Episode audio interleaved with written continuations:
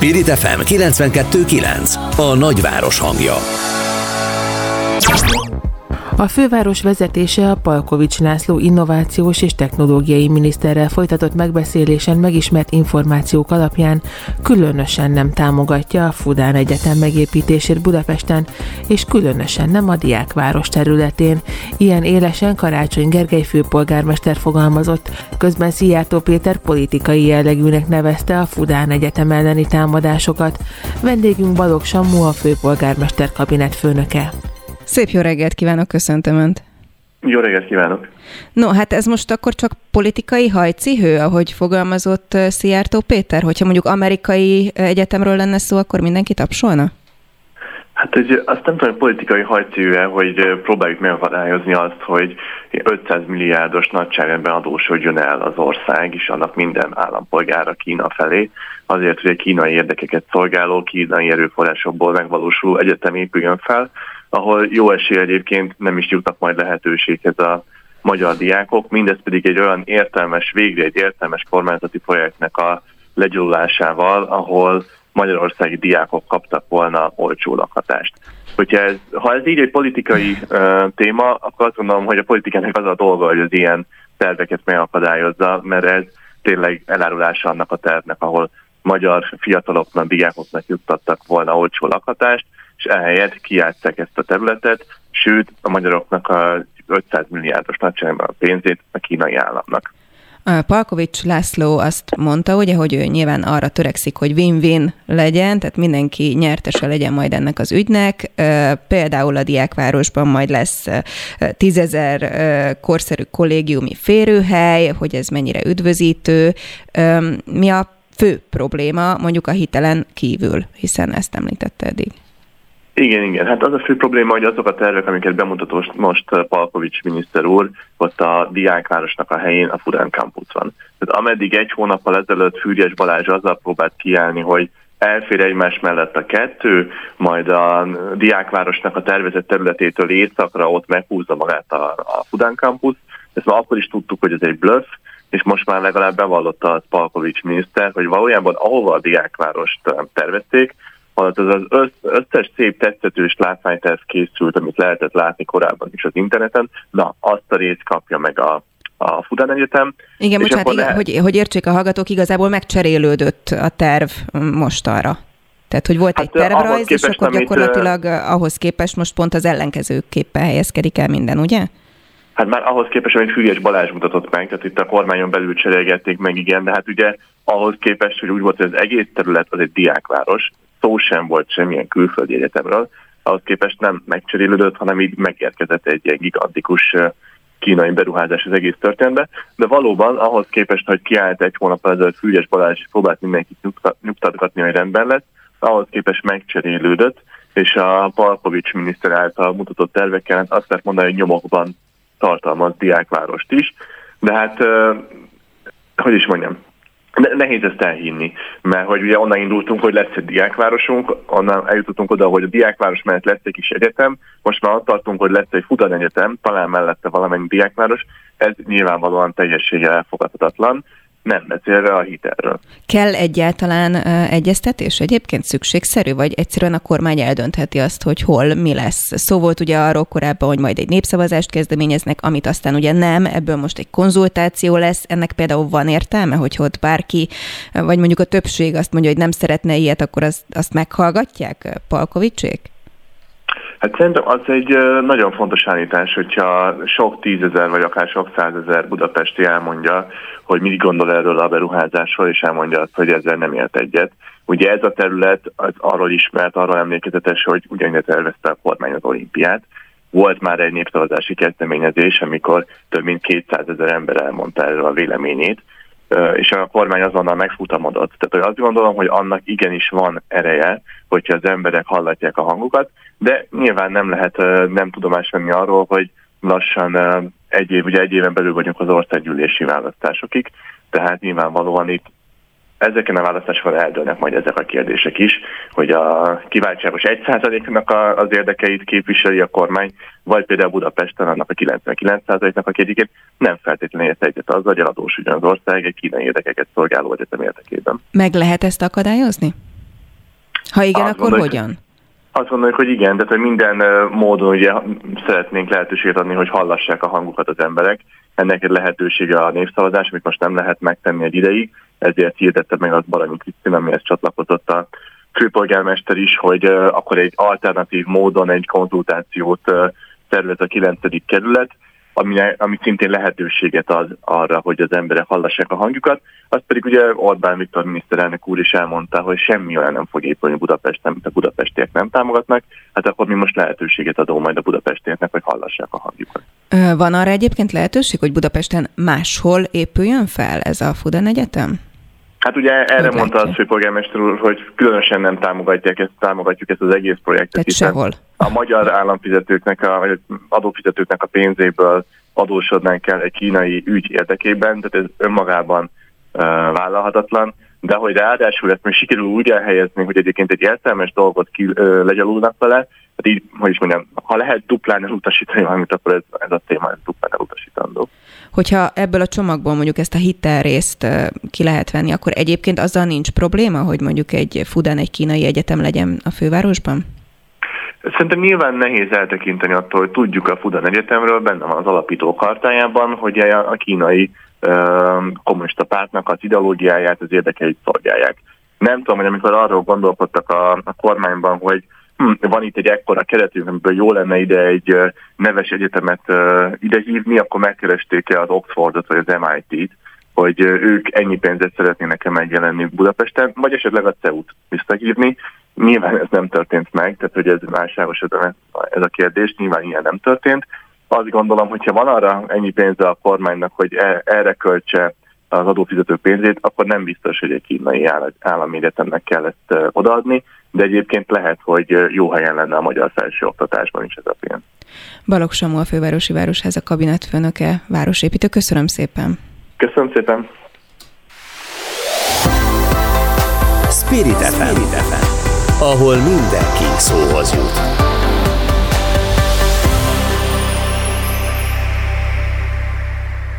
Írók, zenészek, színészek, közgazdászok, tanulók és munkások is vannak a Karácsony Gergely által életre hívott 99 mozgalom alapítói között. Hosszú várakozás után a főpolgármester a hétvégén jelentette be, hogy elindul az ellenzéki miniszterelnök jelölti előválasztáson. Ezzel egy időben elmondta azt is, hogy létrehoztak egy új pártok melletti mozgalmat is, amit 99-nek neveztek el. Vendégünk Dorosz Dávid jogász, a Párbeszéd kampány főnöke. Szép jó reggelt kívánok, köszöntöm Önt! Jó reggelt kívánok, üdvözlöm a hallgatókat! Kérem, hogy az elején röviden tegye nekünk ezt helyre, hogy ez a 99 mozgalom, ez mi pontosan? Mert ugye sokan már azt mondogatják, hogy a Karácsony Gergely új pártot hoz létre. Ez így van? Ez egy olyan társadalmi mozgalom, a 99 mozgalom, aminek az a célja, hogy Karácsony Gergely jelöltségével párhuzamosan egyértelművé tegyük azt, hogy ma Magyarországon egy 1%-nyi fideszes elit uralkodásával szemben a 99% leszakadása vagy egy helyben toporgása határozza meg azt az alapvető igazságtalanságot, amit a jövő évi parlamenti választáson fel kell számolnunk. Ez a Párbeszéd mozgalma, Karácsony Gergely mozgalma, vagy az ellenzéki összefogás mozgalma? Ezt a mozgalmat Karácsony Gergely mellett nagyon sok elismert művész, tudós, illetve, ahogy önök is mondták, dolgozó emberek alapították meg, és ezért azt fejezi ki, hogy Karácsony Gergely jelöltségén keresztül egy széles társadalmi mozgalmat kell felépíteni annak érdekében, hogy a 99% hatalmát, az emberek hatalmát hozzuk el a hatalom embereivel szemben, és éppen ezért ez egy társadalmi mozgalom, egy olyan társadalmi mozgalom, amelynek fő célja a társadalmi igazságosság, fenntarthatóság helyreállítása, és egy olyan Magyarországnak az elhozatala, ahol mindenki számít. És ahol nem csak Mészáros Lőrinc, Orbán Viktor és a fideszes elit számít, hanem egy ilyen nagyon súlyos, az elmúlt évtizedek legdurvább egészségügyi válsága és gazdasági válsága után egy olyan országot tudunk építeni, ahol mindenki számára adott a felemelkedés esélye és a boldog élet esélye. Hogyha valaki felmegy a honlapra, akkor ugye láthatja az alapítók névsorát, akiket ön is említett. Mondanék egy-két nevet, elég komoly a névsor. Alföldi Róbert, Bot Péter Ákos, Hajós András, Jordán Tamás, Osvert Andrea, Tar Béla, nagyon komoly névsor. Hogyan lehetett őket rávenni? Hogyan indult ez? Illetve volt-e valaki egyébként, aki nem mert mondjuk csatlakozni egy ilyen mozgalomhoz, pedig megkeresték? Ezeknek a saját területükön már fantasztikus eredményeket elért embereknek a részvétele is azt mutatja, hogy egy nagyon széles és nagyon nagymértékű társadalmi igény van arra, hogy változás következzen be, és ezek az emberek bíznak abban, hogy Karácsony Gergely, akit különben én magam is személy szerint is, és nagyon sokan a legalkalmasabb és legesélyesebb miniszterelnök jelöltnek tartunk, hogy ő tudja ezt a változást vezetni, és 2022-ben győzelemre vinni azt az ügyet, ami kifejezetten a 99%-ról és a társadalmi igazságosságról szól. Az, hogy ennyire sokfajta különböző háttérrel érkező ember összetudott fogni, és egyet tud érteni azokban az alapvető dolgokban, hogy ez a társadalmi igazságosság, egyenlőség és a fenntarthatóság szempontjából óriási változásra van szükség Magyarországon, ez mutatja, hogy mekkora a baj. Mutatja, hogy Orbán Viktor az elmúlt 11 évben milyen nemzeti tragédiába kormányozta bele az országot.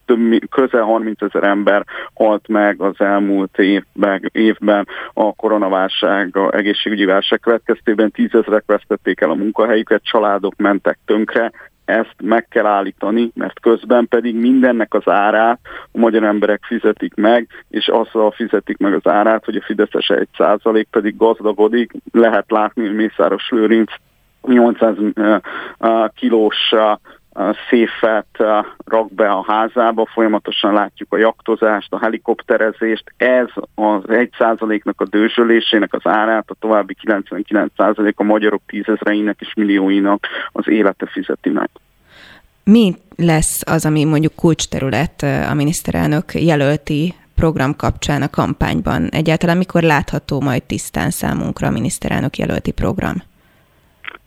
Egyrészt a 99.hu így betűvel kiírva, kérem, hogy mindenki, aki egyetért ezzel az üggyel, menjen fel és csatlakozzon. Hol tartunk számban, azt lehet tudni? Közel 20 000-nél tartunk már a feliratkozóknál, és ez folyamatosan növekszik, tehát lehet látni azt, hogy még csak pár napja indult el ez az egész, de már nagyon sokan csatlakoztak, és azt gondolom, hogy egy kirobbanó siker abból a szempontból, hogy mutatja, hogy nagyon sokan egyetértenek azokkal a célokkal, és egyetértenek azzal, hogy Karácsony Gergely vezetésével lehet ezt az igazságos Magyarországot jövőre a választásokon elhozni. Szóval program? Tehát ezen a honlapon van, ki van fejtve azok a legfontosabb pontok, egyrészt a társadalmi igazságosság, a fenntarthatóság, az egészségügy, az oktatás rendbetétele, a magyar hazai kis- és középvállalkozásoknak a fejlesztése, amelyek a legfontosabb pillérei lesznek ennek a programnak. És a következő hetekben fogjuk ezeket részletesen kibontani, és elmondani azokat a nagyon konkrét, nagyon pontos elképzeléseket, amelyeket az előválasztás során is Karácsony Gergely képviselni fog, majd pedig a nagy választási kampányban is képviselni fog, és amelyek az alapját fogják jelenteni annak az új, a megújuló, igazságos és zöld Magyarországnak, ami a 99% érdekeit fogja képviselni. Milyen kampányra, illetve hát választási hetekre számít majd a közeljövőben? Itt a Spirit FM-en Vona Gábor egyébként úgy fogalmazott, hogy ami majd most jön a 22-es választások közelében, az egyfajta apokaliptikus pornó lesz. A Fidesz fél. Ez teljesen egyértelmű, és amikor valaki fél, és meg akarja menteni azt a hatalmát, és azt az összerabolt pénzt, amit lényegében látunk nap mint nap, az alapítványokba kiszervezés, a 43 titkos magántőke alap, amitről tegnap lehetett híreket hallani, akkor mindenre képes az, aki fél. És látható, hogy Karácsony Gergelytől a Fidesz fél, nem hiába költenek napi 1 millió forintot a Facebookon, a teljesen hazug és ócska lejjel. Önöknek is vannak ilyen kis titkos anyagok, amikkel majd meglepetésszerűen előrukkolhatnak? Nem titkos anyagokba hiszünk, hanem abba hiszünk, hogy az emberekre építve, az emberekkel egy közös mozgalmat építve fogjuk elhozni a változást. És erről szólt a szombati a Karácsony Gergely féle miniszterelnök jelölti bejelentés is, hiszen egy olyan embert láthattunk, aki elmesélte azt és elmondta, hogy az élete eddigi különböző fordulópontjai hogyan ágyaztak meg annak, hogy most elindul miniszterelnök jelöltként, és ez fejezi ki azt, hogy a mozgalmat híres neves emberekkel indítottuk el, és azóta már több tízezren csatlakoztak hozzánk. Tehát mi az emberek hatalmába hiszünk, szemben a titkos forrásokból finanszírozott lejárató ócska Facebook hirdetésekkel. Úgy is fogunk még erről bőven beszélni szerintem a következő hónapokban. Dorosz Dávid kampányfőnök, köszönöm szépen, szép napot! Köszönöm szépen, viszont hallásra! Spirit FM 92.9, a nagyváros hangja. A héten Orbán Viktor miniszterelnök a Karmelita kolostorban fogadta egy jelentős német védelmi ipari cégcsoport elnökét, akivel az új generációs harci járművek magyarországi gyártásáról, a hadipari kutatásfejlesztésről, valamint Magyarország védelmi és gazdasági megerősítéséről tárgyaltak. A híradások szerint 1000 milliárd forintot is meghaladó üzlet készülhet. Itt van velünk telefonon Vadai Ágnes országgyűlési képviselő, a Honvédelmi Bizottság alelnöke. Jó reggelt kívánok! Jó reggelt kívánok! Hát önnek, aki a szakterület ismerője, ez akkor egy jó hír, nem? Hát egy hihetetlen komoly megállapodás közelében vagyunk. Hát van itt néhány tisztázandó kérdés azért, szerintem azt érdemes megnézni. Nézzük meg! Jó 5 évet egyébként alapvetően, de leginkább a 2018 utáni időszakot azt jellemzi, hogy a legnagyobb titokban történnek ezek a hadipari beszerzések és szerződések, annyira titkosak, hogy ahányszor kértem, magam sem jutottam hozzá a szerződésekhez. Nem lehet belenézni? Még most nem tekinthettem meg egyetlen egy szerződést sem, tehát sem amikor a bizniszjetet vásárolták, sem amikor a harckocsikat vásárolták. Írásbeli kérdéseimre mindig azt a választ kaptam, hogy elégedjek meg annyival, amennyit a sajtóban olvashattam ezzel a bármelyik ügyletről. Most ennél az ügyletnél ugye azt lehetett olvasni, hogy egy együttműködési megállapodást írtak alá Orbán Viktor, Palkovics miniszter úr, illetve Maróth Gáspár a kormánybiztos. Az első dolog, amit nekem föltűnt, hogy nekem fájóan hiányzik innen a honvédelmi tárca, de az utóbbi időszakban leginkább azt tapasztaltuk, hogy ezek a beszerzések, az ilyen típusú üzletek teljes mértékben kikerültek a honvédelmi tárca hatásköréből, olyannyira, hogy amikor megszerettem volna tekinteni a HM egyik cégének Kiskunfélegyházi gyárát, ahol fegyvergyártás folyik, azt a választ kaptam, hogy a honvédelmi tárca nem kompetens ebben az ügyben, ami egészen megdöbbentő volt. Na most ugye ez a Rheinmetall Hungary ZRT nevezetű cég, amiről itt beszélnek, meg van egy ilyen német-magyar vegyes vállalat, tehát ezt már korábban létrehozták.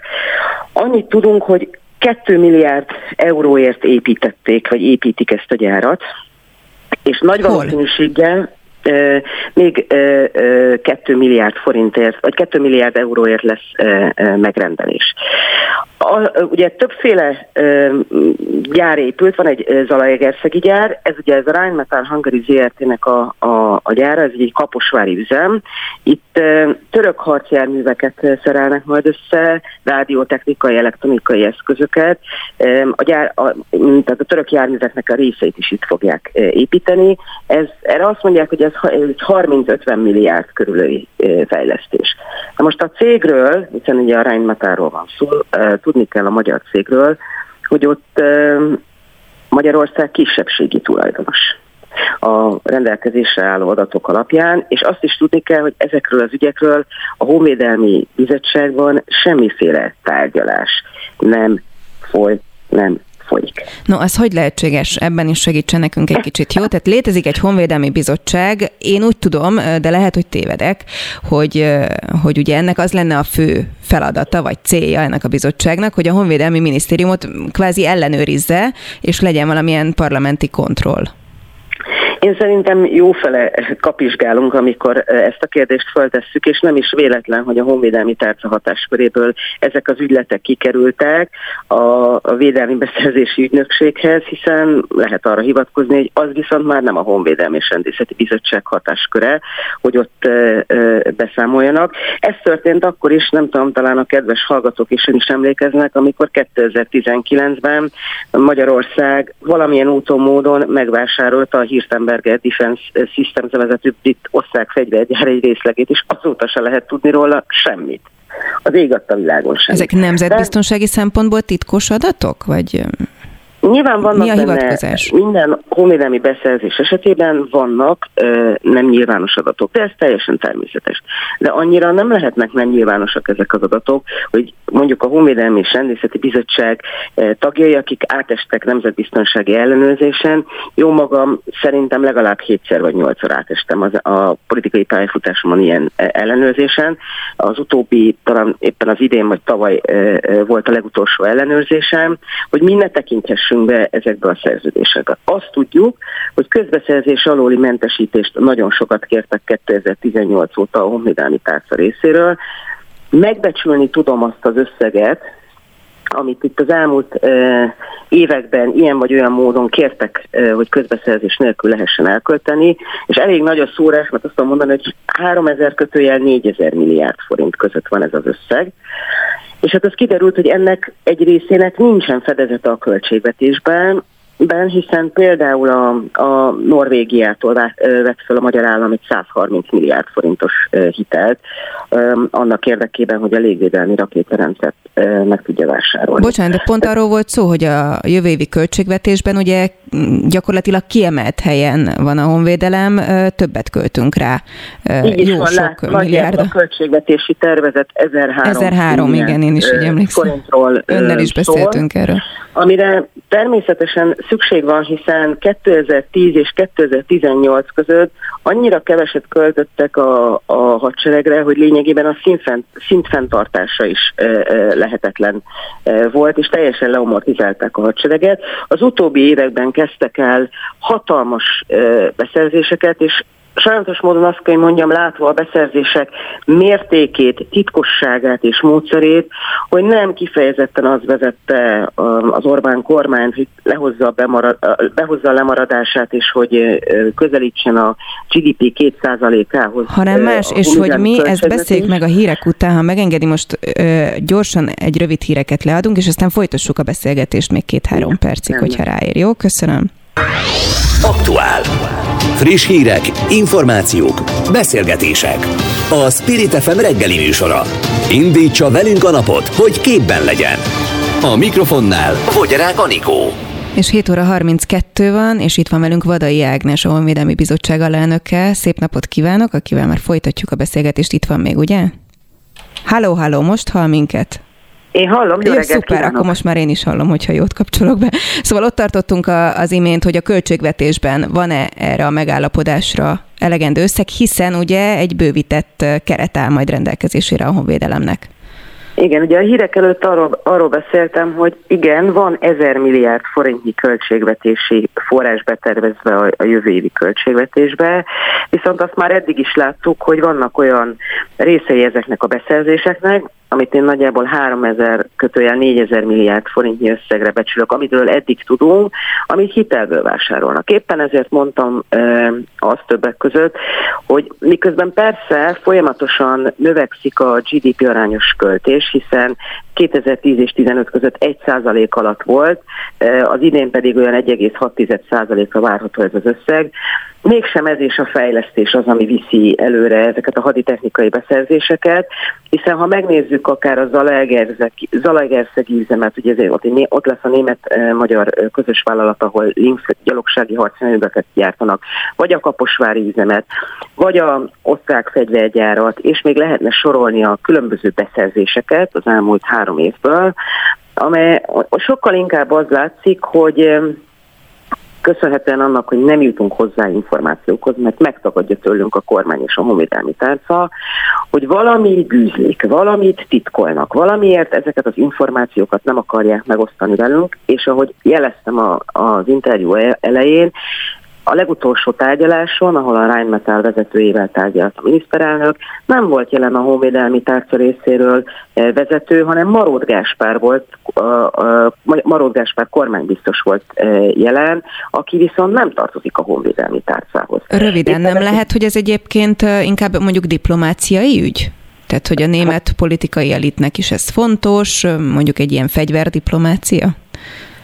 Én azt elfogadom, hogy ez fegyverdiplomácia, amit egy nagyon rossz kifejezés őszintén szólva, de ha már ezt használtuk, és azt is láttuk sajátos módon, hogy ahogyan növekedett a német vásárlások mennyisége, mind fegyverszámban, mind pénzösszegben, úgy maradtak el a német kormány kritikái mostani kormánnyal szemben, ez teljesen világosan látszik.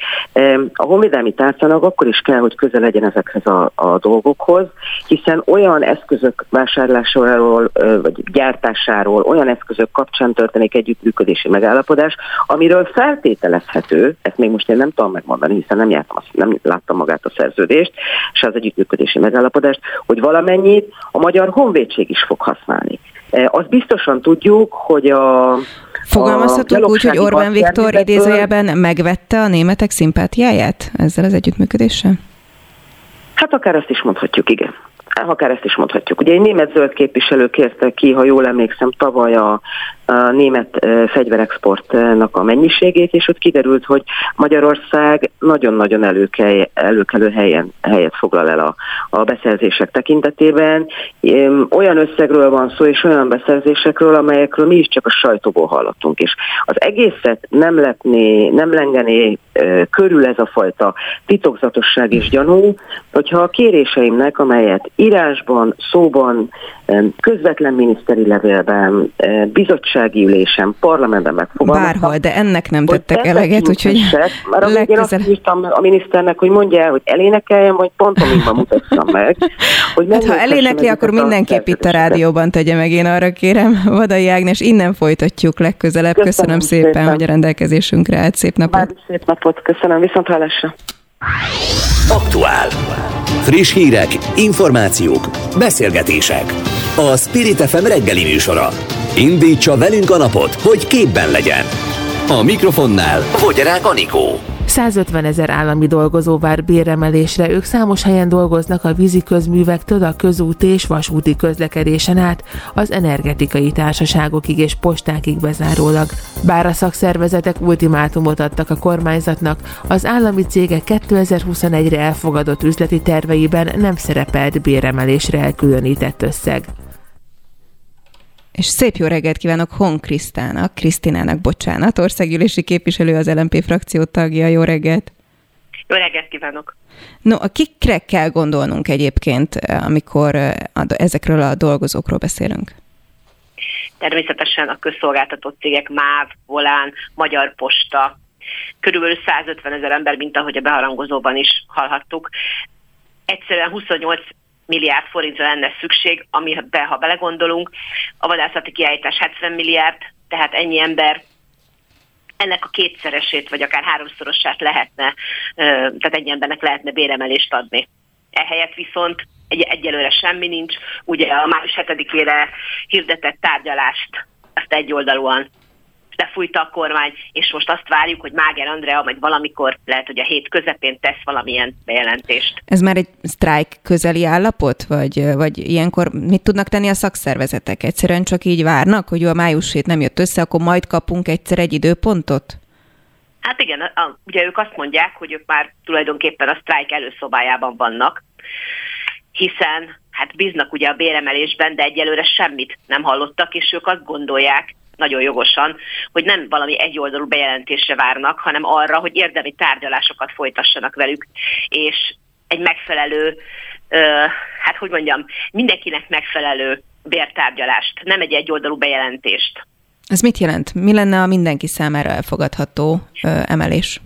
Hát a versenyszférában ugye van egyfajta bérnövekvény, ami ugye körülbelül 9,8%, jogosan tartanak erre igényt ők is. Ez reális? Hát ez minimum reális, de egyébként, hogyha most nézzük például a fővárost, ugye én költségvetési bizottság alelnöke vagyok, és ott 8 milliárd forintot kért az ellenzék tulajdonképpen a fővárosnak, hogy tudjon egy 5%-os bérfejlesztést csinálni. Ehhez képest ezt rögtön már a bizottsági ülésen a kormánypárti többség lesöpörte indoklás nélkül. Tehát igazából, ha belegondolunk, akkor ezek az emberek ebben a szektorban nagyon-nagyon alulfizetettek, egyre nehezebb különféle ilyen szakmákra dolgozókat találni, mindenki menekül a versenyszférába, mert látják, hogy itt egyhamar nem lesz béremelés, illetve hát majd várjuk a bejelentést, amiről semmit nem lehet tudni. No, hogyha mindenki elmenekül, akkor mi lesz ezzel a szektorral, illetve hát mondjuk a kormányzat ugye mondhatja azt, hogy válság van, mindenre ugye ezt mondjuk, meg veszélyhelyzet van, ugye meghosszabbítva, tehát baj van, nem lesz pénz a béremelésre. Nem mondták, de mondjuk mondhatják. Így van, valóban mondhatják, de hogyha belegondolunk abba, hogy az emberek ekközben azt látják, hogy Mészáros Lőrinc egy-két hotel felújítására kap ennyit, amennyire szükség lenne ahhoz, hogy 150 000 ember bérfejlesztése megtörténjen, akkor azért az bizonyára mindenki számára elég irritáló, különösen azok számára, akik ugye ebben érintettek. De az önkormányzati szektorról is beszélhetnénk. Ott is például a köztisztviselői béremelés már legalább 10 éve nem történt meg. Bár ők azt mondják, hogy akkor emelje meg az önkormányzat, mert ugye mindenkinek a bérét el lehet téríteni. Na de nem mondják meg, hogy miből. Hiszen most azért a válság miatt nagy bevételkiesésekkel számoltak a városok. Ugye van 15 olyan város, aki fekete listás, tehát nem kapott egyetlen fillért kompenzációt sem. Miből tud bért fejleszteni, miből csinálja, hiszen elvették a gépjárműadót. Ugye a helyi iparüzési adó legtöbb helyen lefeleződött, nem folytak be a parkolásból származó bevételek, nincsenek bérleti díjbevételek, stb. Stb. Ne arra, ugyanakkor azon túl, hogy mindenki egymásra mutogat, hogy nálam nincs pénz, nálad lehet, de én nem kaptam tőled pénzt, tehát mit lehet tenni, és mikor lesz valóban elege ennek a 150 000 állami dolgozónak? Szerintem a 150 000 állami dolgozók már régóta elege van. Én úgy gondolom, hogy tenni azt lehet, hogy észszerű átcsoportosításra van szükség. Tehát még egyszer elmondom, hogy 70 milliárd forintos vadászati kiállítás helyett gondoljunk bele, hogyha 28 milliárdra van szüksége a 150 000 embernek, valamint a fővárosba kértek 8 milliárdot. Ha ezeket összeadjuk, még az sincs 70 milliárd. Tehát én úgy gondolom, hogy a luxus kiállítás, meg luxus beruházások helyett gondolni kell az emberekre, hiszen az emberek pénzből élnek, és amikor ők vásárolnak, akkor azzal ugye a gazdaság is fellendülhet. De ha nem lesz miből vásárolni, az emberek már így is nagyon elkeseredettek ugye a pandémia miatt, és ez még nagyobb elkeseredést hoz, hogy azt látják, hogy, mint mondtam már, hogy például a köztisztviselők azt látják, hogy az állami köztisztviselők, vagy a kormányablakokon, akik dolgoznak, azok 50-60%-kal többet keresnek, mint ők. Miért maradjanak az önkormányzati szektorban? Jogos kérdések. Köszönöm, hogy felvetette őket és elmondta. Fogunk még erről beszélni. Hont Krisztina országgyűlési képviselő, az LMP frakció tagja, az Országgyűlés Költségvetési Bizottságának alelnöke. Köszönöm szépen, hogy rendelkezésünkre állt. Szép napot! Viszontlátásra! Aktuális közlekedési helyzetkép a fővárosból, a BKK Info szakemberétől, a Spirit FM reggeli műsorában. Csúcsidő! És Tóth Zsuzsanna itt van velünk ma is. Jó reggelt kívánok, köszöntelek! Jó reggelt kívánok, köszöntöm a hallgatókat! És hát én itt hajnalban már utaltam rá, hogy gyönyörű őszi idő van. Szerintem a klasszikus idő, amikor mindenki autóba ül, hiszen nem szeretnék BKV-zni, és kiskoccanások, na miről tudsz beszámolni, így van? Az a baj, hogy nem csak kis koccanásról tudok beszámolni, hanem nagy balesetről is. Baleset nehezíti a közlekedést a Ferihegyi repülőtérre vezető úton, a repülőtéri igazgatóságnál az Üllői út után. Itt irányonként csak egy sáv járható, és lépésben halad a forgalom. Ugye beszéltünk itt már az elmúlt napokban a Ferihegyi repülőtérre vezető út egyirányosításáról, szóval szerintem át tudják képzelni a hallgatók, hogy milyen torlódás alakult itt ki. Hát ráadásul a befelé jövő oldalon van, ugye? Jól értem? Tehát, igen, hogy aki egyébként sokan most indultak el, azok mondjuk már belefutottak ebbe a balesetbe, ott iszonyatos dugó várható. Bizony, sajnos. De hát a Váci úton is torlódásra kell készülni, mert onnan is be tudok számolni egy balesetről. A Váci úton kifelé történt ez a baleset, a Megyeri út előtt a külső sáv nem is járható. Illetve van még egy baleset, ez pedig a 15. kerületben van a Szent Mihályi úton, a Rákospalotai határút közelében, itt is sávlezárásra kell készülni. Mennyire van egyébként csúcsforgalom? Azt szoktuk mondani, ugye, hogy 7:40 az igazából egy csúcsidő. Így látod ma? Abszolút, abszolút. Ilyenkor azt gondolom, hogy mindenki szinte esernyőnek használja az autóját, úgyhogy zsúfoltságra kell készülni a budai alsórakparton, pesti alsórakparton szinte teljes vonalban, az Erzsébet hídon és a Petőfi hídon Pestre, a Margit hídon Budára, de a Széll-Kálmán térre vezető utakon is, a Nagykörúton, a nagyobb csomópontok közelében, de a Rákóczi úton a Barostértől befelé. De figyelj, van olyan, amit nem sorolsz fel? Nem merem felsorolni az összeset, ami van. Jó, mindenki nagyon vigyázzon, és leginkább legyen türelmes. Tóth Zsuzsanna, nagyon szépen köszönöm. Egyébként ugye köszönöm, a honlapotokon lehet tájékozódni, de egy óra múlva akkor újra beszélünk, így hogy van, változott a helyzet. Viszontlátásra addig is. Szép napot! Spirit FM 92.9, a nagyváros hangja. Az ellenzéki pártok véglegesen megállapodtak az úgynevezett előválasztás mentén. Ezek során választják ki, hogy ki lesz a 6 ellenzéki párt közös miniszterelnök jelöltje, illetve a 106 egyéni képviselő. A folyamatot a Civil Választási Bizottság felügyeli, amelynek elnöke Magyar György ismert ügyvéd. Aki itt van velünk telefonon, szép reggelt kívánok, köszöntöm. Szép reggelt kívánok, kezit csókolom. Kérem, hogy egy picit az elején helyezzen képbe minket, hogy hogyan jön majd létre a végeredmény, amikor majd lesz egy miniszterelnök jelölt, és meg lesznek a 106 körzetben az egyéni képviselők.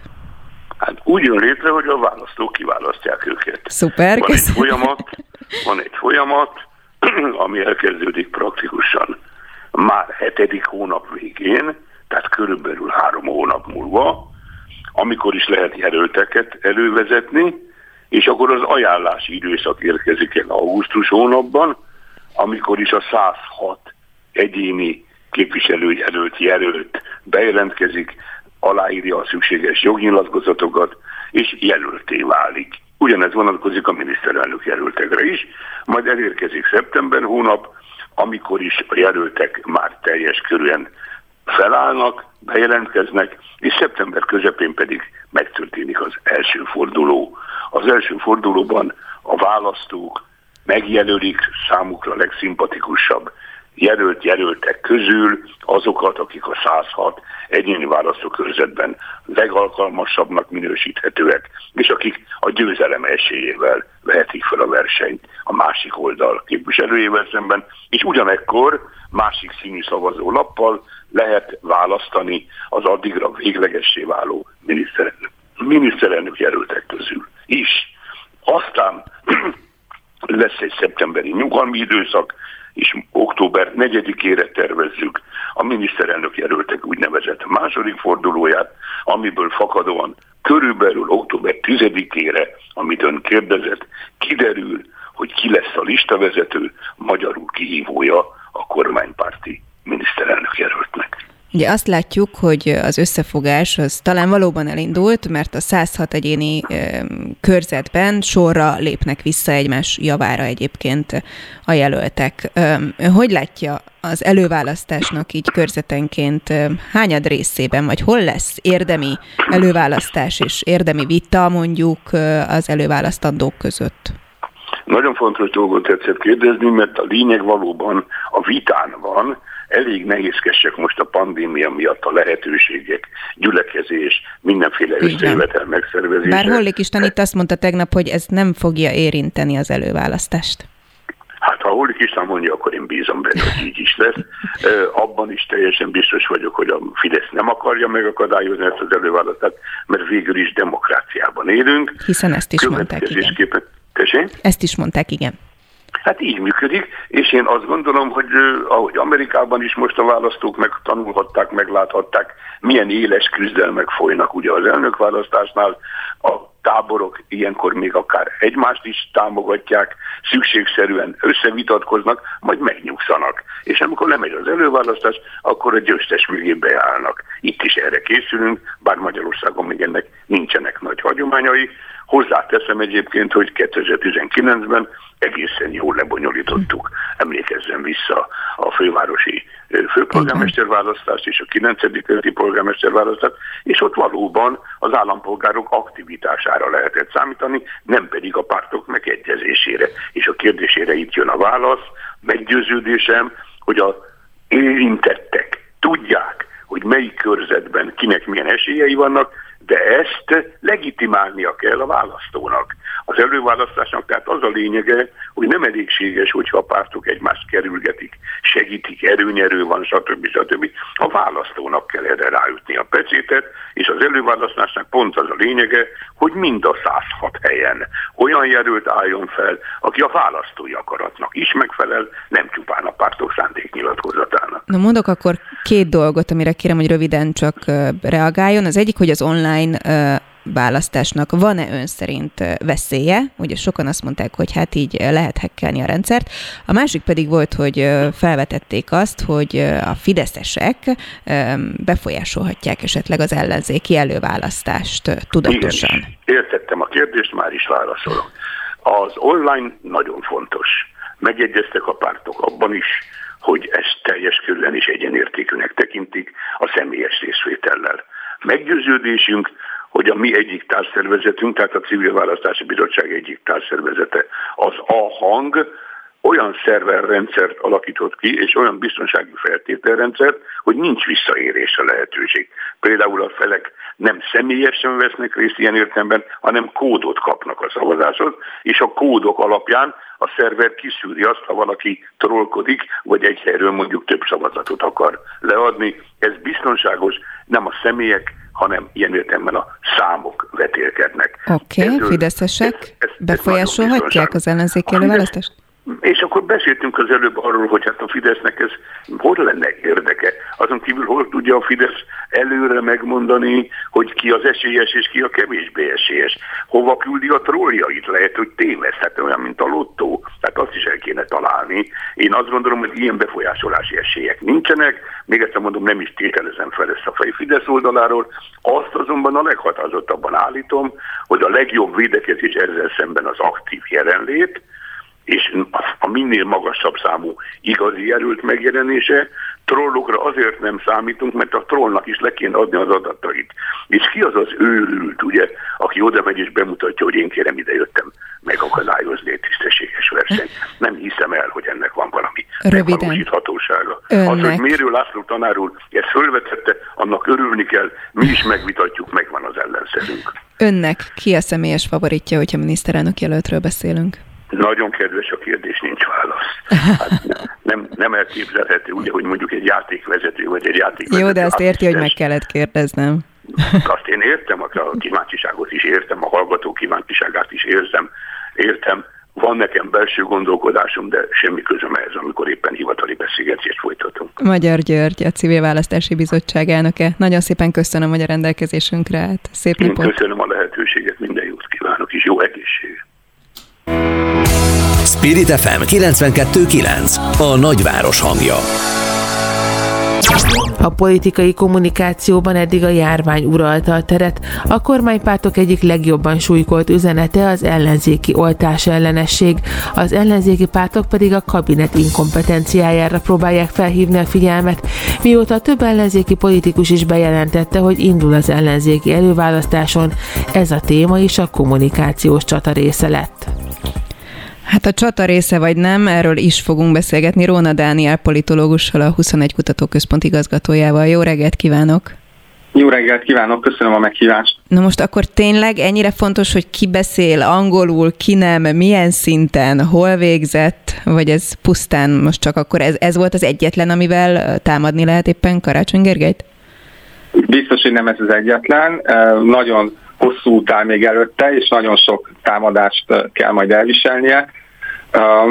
Most én nem gondolnám, hogy a választóknak ez egy fontos ügy lenne. Nyilván, ha megkérdezik őket, akkor azt mondják, hogy jó, hogyha a miniszterelnök vagy a miniszterelnök jelölt beszél angolul, de abban is biztos vagyok, hogy nem ez alapján fognak dönteni, nem ez a legfontosabb szempont. No, mi az, amire számítani lehet a következő hónapokban?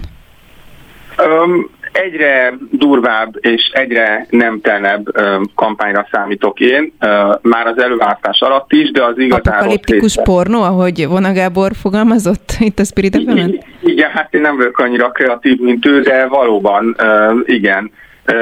És egyre rosszabb lesz, tehát egyre jobban eldurvul a pornó, és ennek a vége, ha egyáltalán valamikor vége lesz, az csak áprilisban, jövő áprilisban lesz. Egyre nagyobb lesz a tét, nagyon szoros a verseny, mindkét félnek nagyon sok a veszíteni valója, úgyhogy én nem gondolnám, hogy bárki visszafogná magát. Beszéljünk egy kicsit arról, hogy ugye mindjárt itt az előválasztás sorra egyébként lépnek vissza egymás javára az ellenzéki pártok, ahol azt érzik, hogy mondjuk van egy kiemelten erős jelölt. Mire lehet számítani egyrészt az előválasztáson, hogy hány körzetben, hogyha lehet egy tippet vagy százalékot mondani, lesz valós vita és verseny, és arra is kíváncsi vagyok, hogy mi a véleménye, hogy sokan azt mondják, hogy itt ugye nyilván viták lesznek, és ez egy versenyhelyzet lesz. Magyarul mondjuk egymás torkának fognak esni az ellenzéki jelöltek. Ezt hogy lehet utána barátsággal összekarolva továbbvinni, hogy mondjuk közös jelöltként ugye fogadja el mindenki azt az egyet majd, aki kijön a végén? Az első kérdésre az a válasz, hogy én arra számítok, hogy a körzetek többségében 2 esélyes jelölt fog talpon maradni, tehát lesz ettől még verseny, csak nem olyan széles és sok szereplős, mint eredetileg. Tehát nem 5-re kell, hanem mondjuk 2 között választhatunk. Igen, sok körzetben. Ugye a 3. meg 4. helyről még megéri visszalépni, és a pártok elég sok közvéleménykutatást rendelnek meg, aminek látjuk nyomát a sajtóban is, és a 3.-4. helyről megéri visszalépni, azért, hogy más körzetben cserébe jobb pozícióba kerüljön egy pártnak a jelöltje. A 2. helyről viszont már elég jó esély van az előzésre, úgyhogy onnan már kevésbé éri meg. Nyilván lesznek olyan körzetek, ahol csak egy jelölt lesz, ott, ahol annyira ismert és népszerű az ellenzéki politikus, például azért, mert már egyszer megnyerte azt a körzetet, hogy senki nem fogja kihívni, vagy legalábbis komoly verseny nem lesz. Lesz olyan is, ahol 3-4 jelölt is lesz, mert annyira keszekusza a helyzet, hogy senki nem lép vissza, de szerintem nagyon sok olyan körzet lesz, ahol 2. Előny vagy hátrány, igen? Igen, a másik kérdés, hogy mennyire esnek egymásnak, és hogy utána mi lesz később. Ugye az helyzet, hogyha nem lenne előválasztás, akkor is nagyon komoly rivalizáció lenne az ellenzéki pártok között és jelöltek között, csak akkor a választók bevonása nélkül. Ezt láttuk 2018-ban is, és nem lett jó vége ellenzéki szempontból.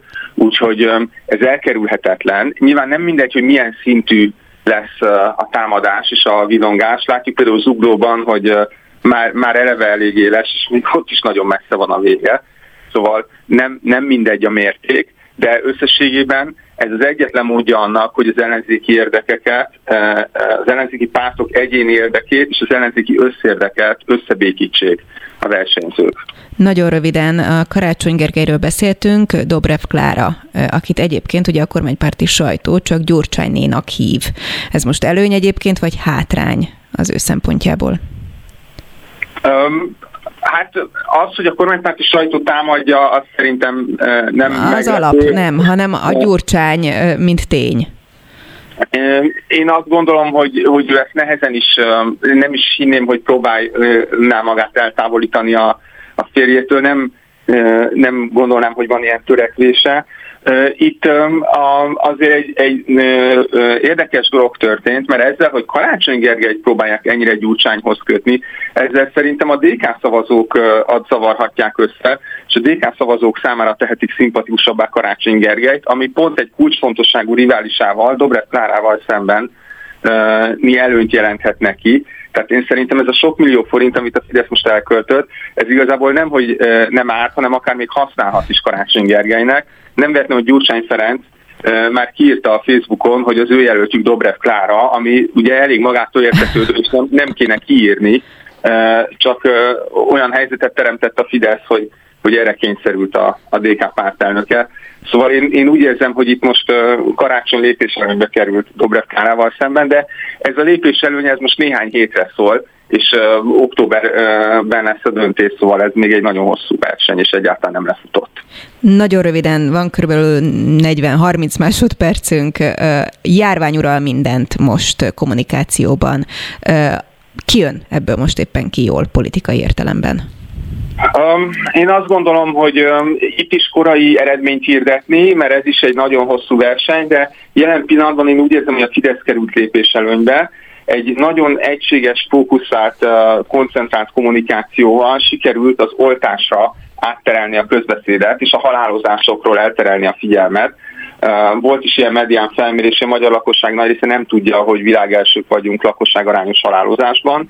Én úgy érzem, hogy ez a Fidesznek a kommunikációs sikere, és az ellenzéknek a kudarca, hogy ezt nem tudta kellően napirenden tartani, de ez nem az, hogy a gazdasági válságkezelés megítélése rosszabb, mint az egészségügyi válságkezelésé, ebből még sok problémája lehet a kormánynak, és azok az emberek, akiken nem tudott segíteni, azoknak nem lesz elég pusztán a kommunikáció, hogyha valami kézzelfogható segítséget nem kapnak, akkor nem biztos, hogy ki fognak tartani a Fidesz mellett. Fogunk erről még beszélni. Róna Dániel politológus, nagyon szépen köszönöm, hogy a rendelkezésünkre állt.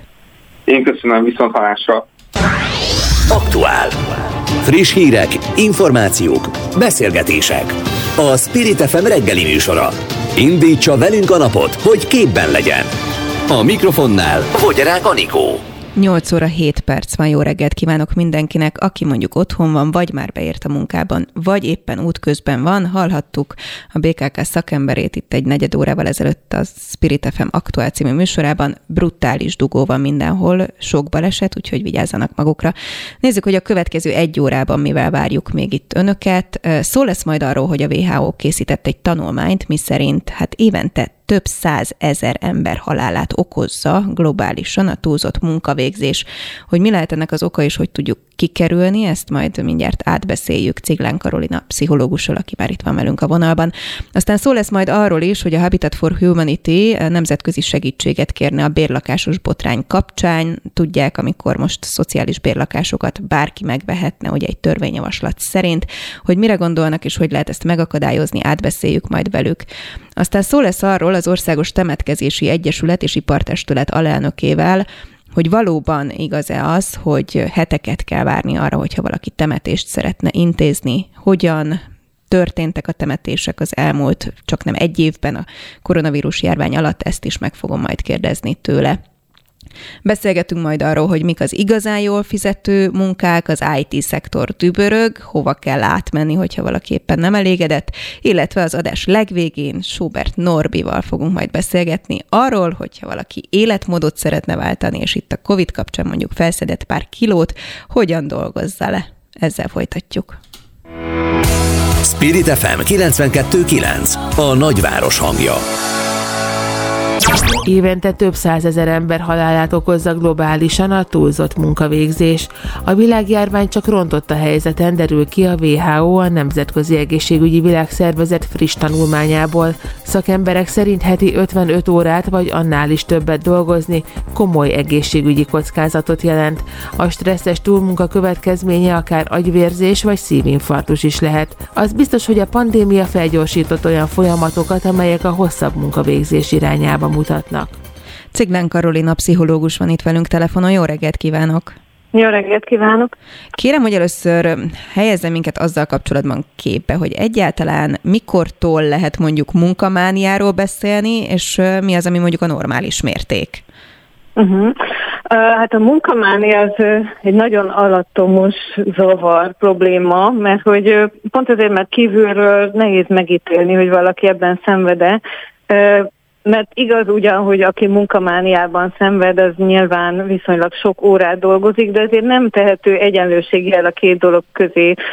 Tehát nem ugyanazt jelenti sokat dolgozni, és nem ugyanazt jelenti, hogy valaki ezzel a problémával küzd, mert hogy ahhoz, hogy azt mondhassuk, hogy valaki mondjuk munkaalkoholista vagy munkamániában szenved, ez olyan, mint egy ilyen viselkedéses függőség, mint hasonló ahhoz, mint mondjuk a játékszenvedély, vagy hasonló ahhoz, mint mondjuk az alkoholizmus, azért is ugye ez a elnevezés létrejött a 70-es években, találták ki ezt a munkaalkoholizmus kifejezést. Szóval, hogy ez azért többet jelent, mint hogy valaki sokat dolgozik, mert ezek az emberek általában képtelenek a lazításra, a pihenésre, az életük többi területét elhanyagolják, igazából nem élvezik a munkát, tehát ez más, mint egy ilyen jóleső szenvedély, mint hogyha valaki mondjuk kutató, és tényleg nagyon szereti, sokat dolgozik, de amikor eljön a pihenés ideje, akkor azt is élvezi, és vannak fontos emberi kapcsolatai. Szóval, hogy ebben van egy ilyen kényszeres jelleg, hogy az önbecsülését az illető csak a teljesítménnyel, a sok munkával tudja fenntartani, valamiféle belső szorongást kerül ezzel el. Tehát van egy ilyen kontrollvesztett állapot, hogy képtelen abba hagyni, mert akkor valami még rosszabb érzés következne. Vannak ennek stádiumai? Egyáltalán hogyan tudunk erre felfigyelni, hogy mondjuk ismerősünket, barátunkat érinti ez? Kiket érint? Erre például van önnek tapasztalata, hogy mondjuk akinek nincs családja, egyedülálló, őket jobban be tudja szippantani ez a munkamánia? Hát, hogyha összefüggést húzunk, akkor én az okot meg az okozatot megcserélném, hogy általában aki munkafüggő, azokat kevésbé érdeklik a bensőséges kapcsolatok, és ezért lehet, hogy kisebb eséllyel lesz családjuk, de sok munkafüggőnek van családja, csak legfeljebb azt érzik, hogy nincs annyira jelen a családban, tehát nem annyira jó dolog mondjuk egy munkaszenvedélyben szenvedőnek a gyerekének lenni, mert hogy ő kevésbé tud bevonódni bármi másban, nem fog olyan odaadással és olyan élvezettel mondjuk játszani a gyerekeivel, de hogy hogyan vesszük észre, hát talán pont ez a pihenés képtelensége és az örömtelenségből, tehát hogy aki ebben szenved, az nem tud igazán lazítani, nem tud elmerülni benne. Amikor pihenőidő lenne, annak nem örül, hanem akkor is a munkán jár az esze. Illetve az is észrevehető, hogy olyan igazi, tartós, mély elégedettséget nem okoz. Tehát nincs az, hogy befejeztem, és akkor lezártam ezt a projektet, és de jó, és akkor most elmegyek, adok magamnak szabadságot, és akkor ebben lubickolok, hanem rögtön jön a következő, mert hogy egy ilyen állandó belső hiányérzet hajtja őket. Tehát, hogy ilyesmikből vehető észre, tehát ebből az egészségtelen viszonyulásból tulajdonképpen. Hogyan lehet ebből? Igen, bocsánat. Csak hogy kérdezte, hogy kikörébe gyakoribb, hogy hát azt tapasztalták, hogy nemi különbség már nem annyira felfedezhető, régebben voltak olyan kutatások, után inkább a férfiak veszélyeztetettek, de most már úgy látják, hogy ez kb. Kiegyenlítődik, és hogy inkább a közép és felső osztálybeliek és a középkorúak, tehát ez a legveszélyeztetettebb korosztály. Hogyan lehet ebből kiszállni vagy gyógyulni? Mert hogyha ugye említett, hogy ez hasonló, hanem ugyanolyan függőség, mint bármilyen más komoly függőség, és az mondjuk előttem van filmekből, szerencsére csak, hogyha mondjuk drogfüggők vagy alkoholfüggők összegyűlnek, és akkor mindenféle terápia kapcsán közösen beszélgetnek magukról. Egy munkamániánál nem annyira tudom ezt elképzelni. Hát egyébként akár ilyen is létezik, de valóban nehezebb ügy, pont azért, mert a társadalom ezt eléggé jutalmazza. Hát ugye szorgalmasnak, meg lelkiismeretesnek nevezzük azt, aki sokat dolgozik. Szóval, hogy egyáltalán sokkal nehezebb észrevenni, akár kívülről, akár az ember saját maga sokkal tovább tudja tagadni a problémát maga előtt, mert ugye az olyan egyértelmű, hogyha valaki mondjuk nem tud bemenni dolgozni, mert annyira másnapos, akkor lehet, hogy nem mondja ki, hogy ő alkoholista, de hogy azért így elindul a gondolat, hogy itt valami nem stimmel. Hogyha sokat dolgozik az ember, a főnöke megdicséri, egyre feljebb jut, egyre több fizetést kap, akkor nem feltétlenül jut eszébe, hogy probléma van. Tehát egyáltalán a terápiának valójában az első igazi lépése az, hogy valaki hajlandó legyen bevallani magának, vagy segítsenek neki rálátni, hogy itt gond van, a gond pedig egyrészt az egészségkárosodás, tehát hogy ez egy ilyen állandó stressz állapot, ugye, hogyha valaki nem tud pihenni, hanem mindig egy ilyen szorongó állapotban hajtja a teljesítményt, tehát ez testileg, lelkileg káros, illetve hát az élet többi területét elhanyagolja, és hát lehet, hogy ezt később valaki megbánja, ugye, hogyha bár sok pénzt keresett, de mondjuk nincsen egyetlen barátja sem. Úgyhogy a legfontosabb lépés ez, és aztán igazából az okok keresése, tehát nyilván vannak olyan tüneti dolgok is, hogy jó, hát relaxálni, meg határt szabni a munkának, de valójában az, hogy miért van valakinek erre szüksége, miért ijesztő a munkán kívüli világ, valójában ezek hogyha valaki segíteni akar a problémán, akkor ez elkerülhetetlen, hogy egy kicsit így a mélyére is ásson. Hát reméljük, hogy sikerült felhívni a figyelmet erre a problémára. Szerintem, hogyha mindenki, aki munkamániában szenved, most hirtelen szakemberhez fordulna, akkor elég sok dolguk lenne, sajnos. Ciglán Karolina pszichológus, nagyon szépen köszönöm, hogy a rendelkezésünkre állt. Köszönöm én is. Spirit FM 92.9, a nagyváros hangja. Tiltakozást hirdetett a Habitat for Humanity az önkormányzati bérlakások eladásáról szóló javaslat ellen. A szervezet szerint ezzel az önkormányzatok még kevésbé tudnának segíteni a rászorulókon. Az előterjesztés egyenesen a haldokló bérlakásszektor és a szociális lakáspolitika kegyelemdöfése az álláspontjuk szerint. Szegpa Vizsolt, a szervezet igazgatója van itt velünk telefonon. Jó reggelt kívánok!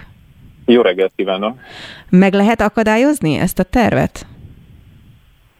Nem tudom, de mindent megteszünk, és egyébként csak annyi kis korrekció, hogy ezt nem csak a Habitat for Humanity mondja, hanem egy elég széleskörű lakhatási érdekvédő szervezetek által készített állásfoglalás is van, ami körülbelül 25 szervezet tiltakozik ez ellen, illetve ezek mellett a települési önkormányzatok szövetsége, illetve a Magyarországi Önkormányzatok szövetsége mind a kettő nagyon éles állásfoglalásban elutasította.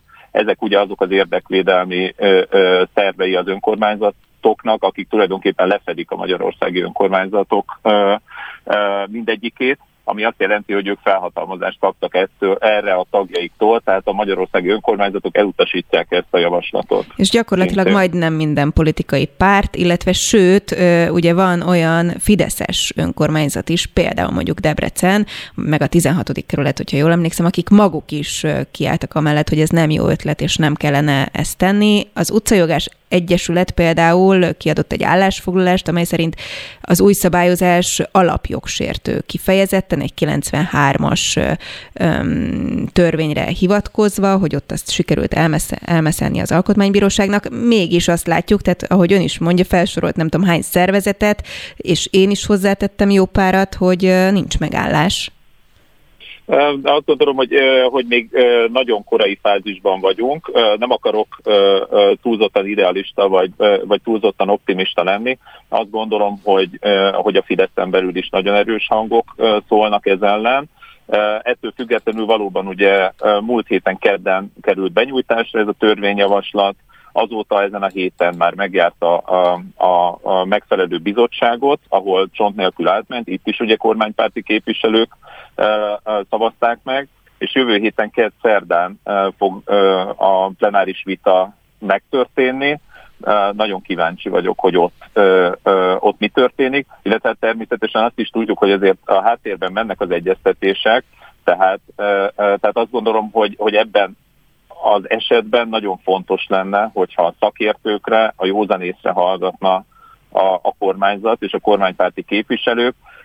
A mi álláspontunk az, hogy ezt a törvényt nem szabad módosítókkal megpróbálni javítgatni, mert maga a törvényjavaslat az nélkülöz minden szakértői alapot, és hogyha ez a törvény így megvalósul, bár nagyon sok ember valóban nagyon kedvező áron lakáshoz juthat, viszont az önkormányzati bérlakás szektor az tulajdonképpen eltűnik, és ennek a hatása, ennek a törvénynek a hatása, ez nem ma, nem holnap, nem jövőre fog jelentkezni, hanem pár év múlva, amikor ugyanúgy ott lesznek azok a családok, azok az emberek, akik nem tudnak megfizetni maguknak egy saját lakást, vagy egy piaci bérlakást, és nekik az önkormányzat nem fog tudni semmilyen megoldást adni.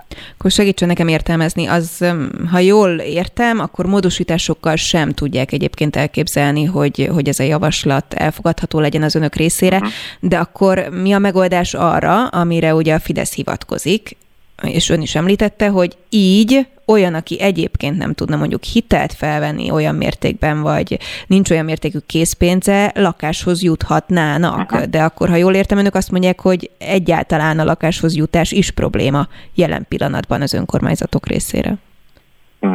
Igen, tehát, hogy körülbelül 100 000 olyan lakásról beszélünk, ami vagy állami, vagy valamelyik önkormányzat tulajdonában van.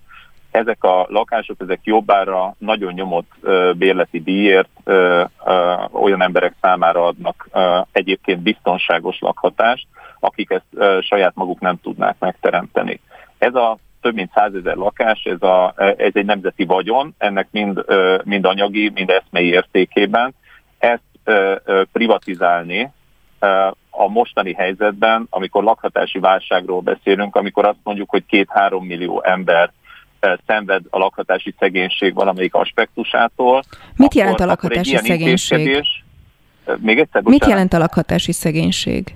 A lakhatási szegénységnek van 4 dimenziója, amivel ezt próbáljuk definiálni. Ebben benne van a megfizethetőség, hogyha valaki 30-40%-át a jövedelmének költi például a lakhatásra, akkor ő már benne van a lakhatási szegénységgel küzdők táborában, de ennek vannak területi, jogi, illetve ingatlan minőségbeli kérdései. Tehát ha valaki egy beázó, dohos lakásban él, ő már abszolút ide tartozik. Ha olyan rossz állagú az épülete, vagy a lakása, hogy nem tudja kifűteni, akkor szintén ide tartozik.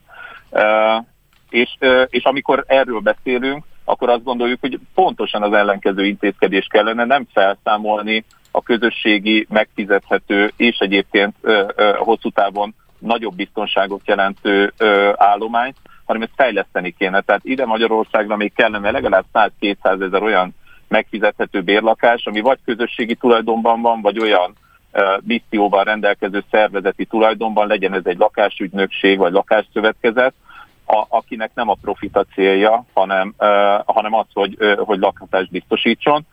És egyébként ez kormányzati szándék nélkül nem lehetséges, most viszont azt látjuk, hogy a kormányzati szándék egészen más irányba mutat, illetve nem tudjuk, hogy mi a kormányzati szándék. Tehát, hogy ez a törvényjavaslat, ez onnan indult ki, hogy a várbeli lakások, műemléklakásokat lehessen privatizálni. Ez innen indult. Ez egy pár száz lakásból álló ingatlan vagyon, ami jobbára ugye az első kerületben van, és innen terjesztették ezt ki országosan a több mint 100 000 igen, nem az első kerületről van szó. Így van, tehát hogy minden alapot nélkülöz, nem tudják, hogy mi lesz a hatása, nem ismerték. Ezért mondom, hogy ezt nem szabad toldozni, foldozni, hanem azt kérjük a képviselőktől, hogyha mégis eléjük kerül, akkor utasítsák el. Szegpa Vizsolt, a Habitat for Humanity igazgatója. Köszönöm szépen. Köszönöm én is. Spirit FM 92.9, a nagyváros hangja. Az elmúlt egy évben több mint 28 000 haltak meg Magyarországon koronavírusban. Naponta halljuk az újabb és újabb halálozási adatokat, ami megrázó. Nem túl vidám téma, de a gyászmunka elvégzéséhez szükséges a méltó temetés is. A mostani válsághelyzetben ezen a területen sok dilemma is felmerült. Ezekről a dilemmákról is beszélünk. Dobos Jánossal, az Országos Temetkezési Egyesület és Ipartestület alelnökével. Köszöntöm. Jó reggelt kívánok! Hát az elmúlt egy évben most már több mint 29 000, hogyha helyes az a szám, amit én látok egyébként a kormányzati oldalon, haltak meg Magyarországon, csak koronavírusban. Voltak, akik azt mondták, hogy emiatt, vagy nem emiatt, és akkor ezt kérem, hogy tegye helyre, nőtt az a várakozási idő, ami mondjuk az ügyintézést jelenti a temetők területén. Önöknek azért egy komoly rálátása van erre a szektorra. Mi a valóság? Igen, hát az Országos Temetkezési Egyesület ugye tagjai között szerepelnek társegyesületek is, így egy országos rálátásunk van a halálozási adatokra, a statisztikai adatok mellett is. Valóban megnövekedtek egyes időszakokban a halálesetek, és ugye ez többet feladatot rótt a szakmában tevékenykedőkre. Emiatt ugye kialakultak olyan helyzetek, hogy megnövekedett szertartásszámok, az anyakönyvvezetők ügyintézése egy kicsit földgyűlöm lett, de ez egyes időszakokra volt jellemző, tehát nem folyamatosan. Az mit jelentett a gyakorlatban? Egyébként mennyi idő mondjuk elintézni egy temetést, és ezekben a kiemelt időszakokban mennyire nőtt meg ez az idő? mondjuk egy koporsós temetés tekintetében vidéki viszonylatban egy héten belül szoktak történni ezek a temetések. Most valamikor héten túli vállások alakultak ki, de nem kimondottan a megnövekedett halálesetek száma miatt, hanem ugye a hozzátartozók esetleges megbetegedései, karanténok, ugye kitolódott ideje miatt a családok kérése volt, hogy kicsit halasszuk a szertartásokat, és ugye ez ráhatott arra, hogy voltak olyan időszakok, amikor összezsúfolódtak a temetések, és ott egy-két napos várakozás idővel kellett számolni. A másik ugye a dokumentumok ügyintézése, ugye a hivatalokban dolgozók is többlet munkát kaptak, és így a halott életügyi kivonatoknak a kiállítása néhány esetben több hétre is kitolódott, de hál' Istennek ugye ez a jogszabályok miatt nem feltétele a temetéseknek, tehát ez igazából nem zavart be a szertartásokban. Ugye a temetőkre is vonatkozott egy kitétellel az elmúlt időszakban a karanténhelyzetnél a változás, ott maximum 50-en vehettek részt egy temetésen, de még mindig ugye többen, mint bármilyen más rendezvényen. Mi volt a tapasztalatuk az elmúlt egy évben a COVID kapcsán, a megváltozott intézkedések miatt? Mit tapasztaltak? A kollégákkal beszélve és ugye tapasztalatot cserélve azt mondtuk le ebből, hogy ez a kormányzati döntés ez meghatározó volt. Ugye ez az 50 fős limitet, amit a temetésekre hoztak, ez megfelelő volt. A családok, hozzátartozók betartották, tehát nagyon fegyelmezettek voltak. Nagyon sok esetben ugye maga a vírustól való félelem is visszafogta az embereket ezzel kapcsolatban, hogy a szertartásokon részt vegyenek, illetve voltak időszakok, amikor bizonyos korosztályok nem utazhattak, nem kijárási tilalom volt, ugye érvényben vidéki hozzátartozók nem jöttek el a temetésre, tehát országos tekintetben nem hallottam ilyen kiemelkedő problémát ebből. Maga egyébként a COVID mint megbetegedés érintette önöket? Tehát, hogy volt olyan, hogy mondjuk amiatt maradt el szertartás, mert kolléga beteg lett, vagy volt olyan kolléga, aki nehogy Isten COVID-ban halt meg? Úgy tudom mondani, hogy tehát fennakadás nem okozott, tehát ugye folyamatosan a tagokat szondázzuk, hogy a vírusfertőzéssel kapcsolatosan. Hál' Istennek nem voltak olyan számú megbetegedések egyik tagunknál és tagszervezetünknél se, hogy ez a napi ügymenetben számottalan meghatározott volna akármit is. Azokat hallottuk, hogy egymásnak segítettek a kollégák, esetleg városon belül, régión belül kisegítették munkáról egymást, és azt tartottuk szem előtt, hogy úgy kegyelteljesen tudjunk temetni, és ezt remekül oldotta meg a szakma, és ezúton is szeretnék mindenkinek köszönetet mondani, aki ebben részt vett, és a nehéz helyzetben is kiálltak a lakosság mellett. Röviden, gazdaságilag érintette egyébként ezt a szektort ez a COVID helyzet? Ugye voltak olyan időszakok, amikor például nem lettek nyitva a virágboltok, az biztos, hogy a virágboltosoknak, illetve a virágkötőknek az egy nagy érvágás lehetett. Gazdaságilag ugye a megnövekedett esetszám többet bevételt okozott, de maga a COVID járvány nem idézett elő drágulásokat, esetleg a kormányzat által előírt védőfelszereléseknek a többletköltségei néha megemelhették ezt az árat, de az alapszolgáltatások árait országos szinten tudomásul arról, hogy nem emelkedtek. Dobos János, az Országos Temetkezési Egyesület és Ipartestület alelnöke. Köszönöm szépen, hogy a rendelkezésünkre állt. Én köszönöm, viszontlátásra. Aktuál.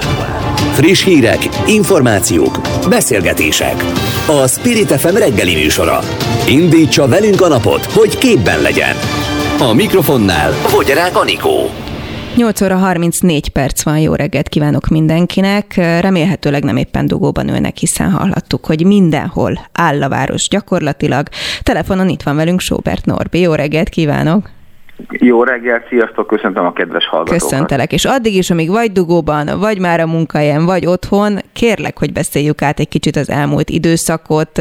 Egyrészt kezdjük azzal, hogy téged egyébként hogyan érintett ez az elmúlt egy év. Nem lehetett semmilyen rendezvényt tartani, gondolom ez is hiányzott, mozogni ti gondolom tudtatok. Abszolút, igen, hát rendezvény nem volt, ilyen társaságélet nem volt, táborok, hotel nem volt, étterem kilőve, mert úgy tudtunk élni, hogy állna itthon főztünk, és néztük a Netflixet, meg néha elmentünk a barátokhoz egy lakásról a másikra, de hát megmondom őszintén, ez nagyon, nagyon ingerszegény volt ez az élet. A sportolást az igazából nem érintette, mert nálunk a sportolás az mindenki számára egy olyan napi egyórás rutin, aminek ugyanúgy benne kell lenni az életünkbe, mint ahogy elmész lefürdesz mondjuk naponta kétszer. Tehát, hogy ez benne a napi rutinba. Hát nálatok. Mennyire jellemző ez unblock mondjuk a magyar lakosságra? Hát ez elég alacsony ez a szám. Tehát azt tudom mondani, hogy a magyar lakosságnak az, hogy aki minden nap sportol valamit úgy, mint a tisztálkodás a napi rutin része, ez nagyjából 1-2%.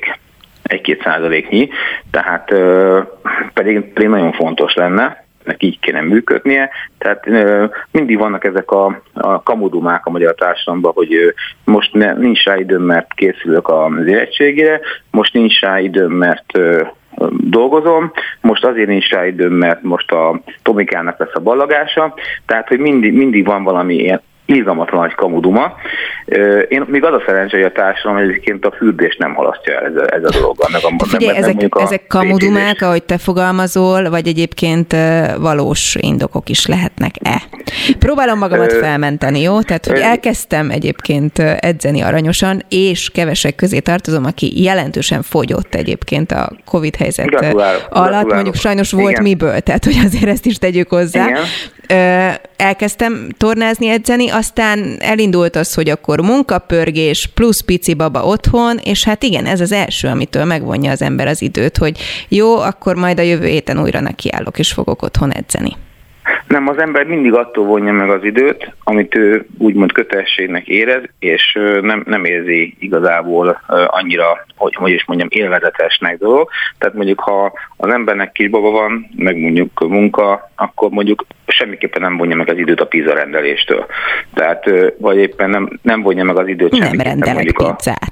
Jó, de most nem róla beszélek. Vagy semmiképp nem vonja meg az időt mondjuk a esti tévénézésből, nem csökkenti. Tehát alapvetően az a dolog, hogy általában amit az egészségünkért tennénk, általában, és ha nem is erőfeszítésbe kerül, akkor az ember az erőfeszítésektől vonja meg az időt, és gyönyörű szépen be tudunk bújni a feladataink mögé, de igazából mindenkinek van naponta 30 percet tornázni egyet. Teljesen tök mindegy, hogy 16 órában valaki nem tudom mit csinál, amúgy nem dolgozik senki 16 órát. Tehát az emberek egyébként 8 órát dolgoznak alapvetően, ugye? És ebből azért benne van a cigiszünet, benne van az ebédszünet. Tehát azért lényegében azt gondolom, hogy a 24 órából nem igaz, hogy nem lehet találni 1/48 részt a mozgás szempontjából, de el lehet ezt halasztani, meg persze el lehet bújni mindenfajta fontos feladatok mögé, tudom, de az a baj, hogy igazából a test az nem bocsát meg. Hát tehát igen, ez mondjuk a te provokatív megfogalmazásaidból azért eléggé ismert, hogy a test nem bocsát meg, ugye? Én most nem csak arról beszélek, hogy a fiatalkori, ha szerencsénk volt, egykori formás testünkből egy másfajta testkép kezd kialakulni, ami ráül a kedélyünkre, meg ráül a szexuális életünkre, meg a sikerünkre, nem csak erről beszélek. A test nem bocsát meg, én beszélek itt az érfalakról, beszélek az immunrendszerről, beszélek a szív- és a keringési rendszerről, beszélek akárcsak a Covid ellenálló képességünkről. Tehát az emberi test számára a fizikai edzés napi szintű terhelés, ez kötelező. Ha ez nincs, és akkor ennek a vége mindenképpen életminőség és életidőcsökkenés. Világos. Norbi, hogyan lehet felrázni egyébként a lakosságot, vagy a tunyákat ebből a te a már általam említett provokatív megjegyzéseid egyébként mondjuk ezt a célt szolgálják, hogyha ilyenek pont keményen fogalmazó, hogy majomcsöcsű férfi, meg döngő léptű asszony, akkor ezek ilyen virtuális pofonok, hogy térjünk észhez? Hát úgy a csimpánzsöcsű férfi, az ott magamról beszéltem. Tehát, hogy erről, amikor azt mondtam, hogy vágódisznósúly, akkor meg a 100 kilós ugye disznóvágósúlyáról beszéltem, de gondosan ügyeltem arra, hogy egy páran magukra ismerjenek, és ez abszolút nagyon fontos volt számomra, mert az embereket egyébként a hiúság az hamarabb fölidegesíti, mint a hosszú távú egészségügyi. No, hogyha azt kérném, hogy adjál nekem egy virtuális pofont, hogy most akkor tegyen félre a mindenféle kifogásaimat, igen, és akkor nem csak igen. nekem, hanem sokan vagyunk így, akkor mit tanácsolnál az örök újrakezdőknek? Hogyan rázzam meg magam? Hát most, ha nőknek adnék egy virtuális pofont, és megint nem akarom, hogy bárki magára vegye, mert nem akarok személyeskedni, de akkor azt szoktam mindig mondani, hogy hát óvakodjunk a panda popsitól. Tudod, képzelj egy ilyen szép pandamacit, tudod, csak a bojt nincs rajta a végén, és ugye, hogyha elhízunk és elengedünk ott hátulaig rendesen, akkor ki tud alakulni a panda popsi. Úgyhogy szerintem nagyon fontos az, hogy motiváljon ez a ugye, ezt most spontán most találtad ki, mert idővel fogok egy ilyen Schobert Norbi szótárat írni rólad, hogy ezek így be vannak tárazva. Nincs betárazva, ezt most találtam ki úgy hirtelen, de ez a motivációs dumám, ez csak a külső vonatkozik, és igazából ez csak a külső. Nem mondhatom azt minden reggel mindenkinek, hogy 99%-kal nagyobb esélyed van a rákra. Nem mondhatom azt minden reggel mindenkinek, hogy figyelj, 5 éven belül cukorbeteg leszel, és leáll a veséd. Tehát szerintem nagyon fontos az emberek egy kicsit a hiúsággal csesztetni, mert az egészségen felül sokkal jobban szeretjük magunkat vonzónak látni a tükörben, meg a barátaim, meg a szerelmünk szemében, és ami igazából izgalmas, hogy ez nem testgyalázás, és nem body shaming. A body shaminget félreértelmezik. A body shaming az, amikor olyan dolgot kritizálunk, amin nem tudunk változtatni. Tehát, hogyha valakire azt mondják, hogy amikor azt mondta Karácsony Gergely Orbán Viktorra, hogy alacsony és kövér, abból sajnos az alacsony megjegyzés egy ilyen magas embertől, az body shaming volt. Érted? Az, hogy kövér, az nem több attól, mint hogy kócos. Tehát meg tudunk fésülködni, át tudunk öltözni, le tudunk fogyni, ez mind megváltoztatható és életünket javító folyamat. Ha kancsalak vagyunk, x-lábúak, tudod, nagyfülűek, ez senkit nem szabad megalázni, mert a Jóisten olyanat teremtett minket. Világos. De Jóisten nem teremt senkit kövérnek. Ez a testünk elhanyagolása. Schobert Norbi. Panda popsi, ez a mai új fogalom a Norbi szótárban. Panda popsira figyeljünk oda, hogy ne legyen. Köszönöm, és ígérem, hogy neki fogok állni. Kérlek, hogy csekkoljuk ezt majd, körülbelül egy hónap múlva beszéljünk újra, jó? Na jó, de akkor videótelefon kell, mert meg kell néznem a popsirat. Elnézést kérek. Norbi, köszönjük, szép napot. Ölellek, szia, puszi, szia.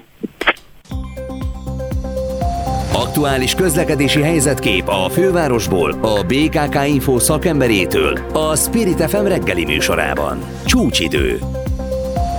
És Tóth Zsuzsa itt van velünk telefonon, és szerintem hallottad az előző beszélgetésnek a végét. Halló, halló! Itt vagyok, jó reggelt kívánok, igen, hallottam. Panda popsisok, gyerünk tornázni, nem tudom, ez rád vonatkozik-e egyébként, hogy kell mozognod? Én mozgok szinte minden nap, és BKV-zom is, úgyhogy két közlekedési eszköz között sétálok is, úgyhogy lehet, hogy szerencsésebb talán ma is, mert annyira telítettek az utak Budapesten, hogy lehet, hogy sokkal jobban jár mindenki, ha egy picit gyalogol. No, mondd el, mi a helyzet. Egy órával ezelőtt beszéltünk arról, hogy van egy komoly baleset a Ferihegyi úton. Ott most mi történik? Miről tudsz beszélni? Igen, így van. Ez egy nagyon súlyos baleset volt, és tart még a műszaki mentés, úgyhogy irányonként csak egy sáv járható, és lépésben halad a forgalom mindkét irányban. Hol kell még arra számítani, hogy mondjuk döcög a forgalom? Javult-e a helyzet valamit? Még mindig csepereg az eső? Csepereg az eső, igen, és ezért még mindig erős a forgalom. A Széll-Kálmán tér felé vezető utakon például az Árpád fejedelem útján a Margit híd felé, de a Bécsi út külső szakaszát is említhetném. Aztán a budai alsórakparton a Szépvölgyi út vonalától délre és a Rákóczi hídtól északi irányban, de az Erzsébet hídon és a Petőfi hídon például Pestre is lassú a haladás, az Üllői úton befelé a nagyobb csomópontok előtt, de említhetem még a Váci út és a Pesti út külső szakaszát, vagy a Gyömrői utat, ahol szintén telítettek a sávok. Lezárásra a mai nap folyamán kell-e valahol egyébként számítani később? Mit tudsz mondani? Csepelen lezárták mától a buszsávot a második Rákóczi-Ferenc úton kifelé a Posztógyár utca előtt burkolatjavítás miatt, úgyhogy az autósok arra készüljenek, hogy az ő sávukat meg kell osztani majd a buszokkal is, illetve még a Teréz körúton a Nyugati tér felé az Oktogonnál a kerékpársávon haladó forgalom okozhat akadályt, mert itt vízvezetéket javítanak. Tóth Zsuzsanna, a BKK Info ügyeletese, nagyon szépen köszönöm a friss híreket. Én is köszönöm. Balesetmentes közlekedést mindenkinek. Szép napot! Így van, szép napot kívánok! Viszonthallásra! Aktuál! Friss hírek, információk, beszélgetések. A Spirit FM reggeli műsora. Indítsa velünk a napot, hogy képben legyen. A mikrofonnál Vogyerák Anikó. És itt van velem Balog László, az ingatlan.com vezető gazdasági szakértője. Jó reggelt kívánok! Jó reggelt kívánok! Üdvözlöm a kedves hallgatókat! És van egy nagyon friss, ebben a percben kaptam meg friss elemzésük, méghozzá az albérletpiacról. Emelkedtek az átlagos albérletdíjak. No, mit mutat az önök elemzése, és mit vizsgálnak egyébként általában ilyenkor?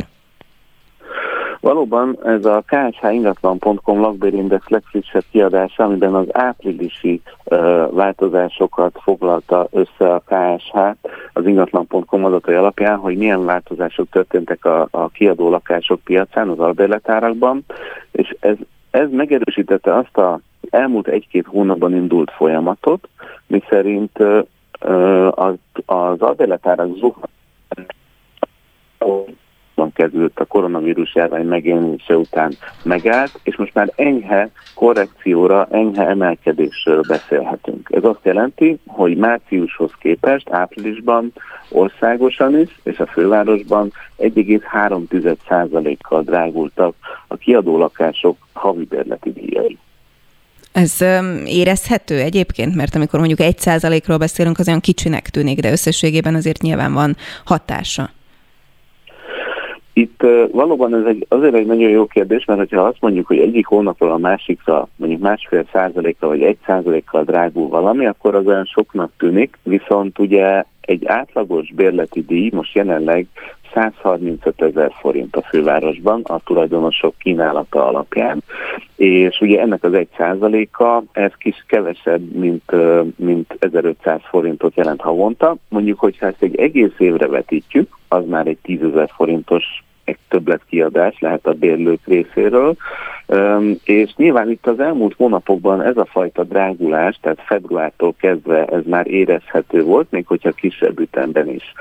Így összességében néhány százalékos drágulásról beszélhetünk már januárhoz képest, tehát ez már egy 2-3 ezer forintos bérleti díjemelkedés jelent átlagosan, de itt ez nem jelenti azt, hogy minden egyes lakás bérleti díja ugyanolyan mértékben drágulna, sőt vannak olyanok, amiket olcsóban lehet bérbe venni, ugye ezek mindig az aktuálisan a kínálatban szereplő bérleti díjak összességét jelenti, hiszen még most is több mint 20 000 kiadólakást hirdetnek országosan, és hogyha körbenézünk a kínálatban, akkor még most is számos olyan ingatlan találhatunk, amit a tavaly áprilisi szintnél olcsóban lehet bérbe venni, tehát a tavaly áprilisi szinthez képest még mindig kevesebbet kell fizetni, körülbelül 0,5-1%-kal a kiadólakásokért.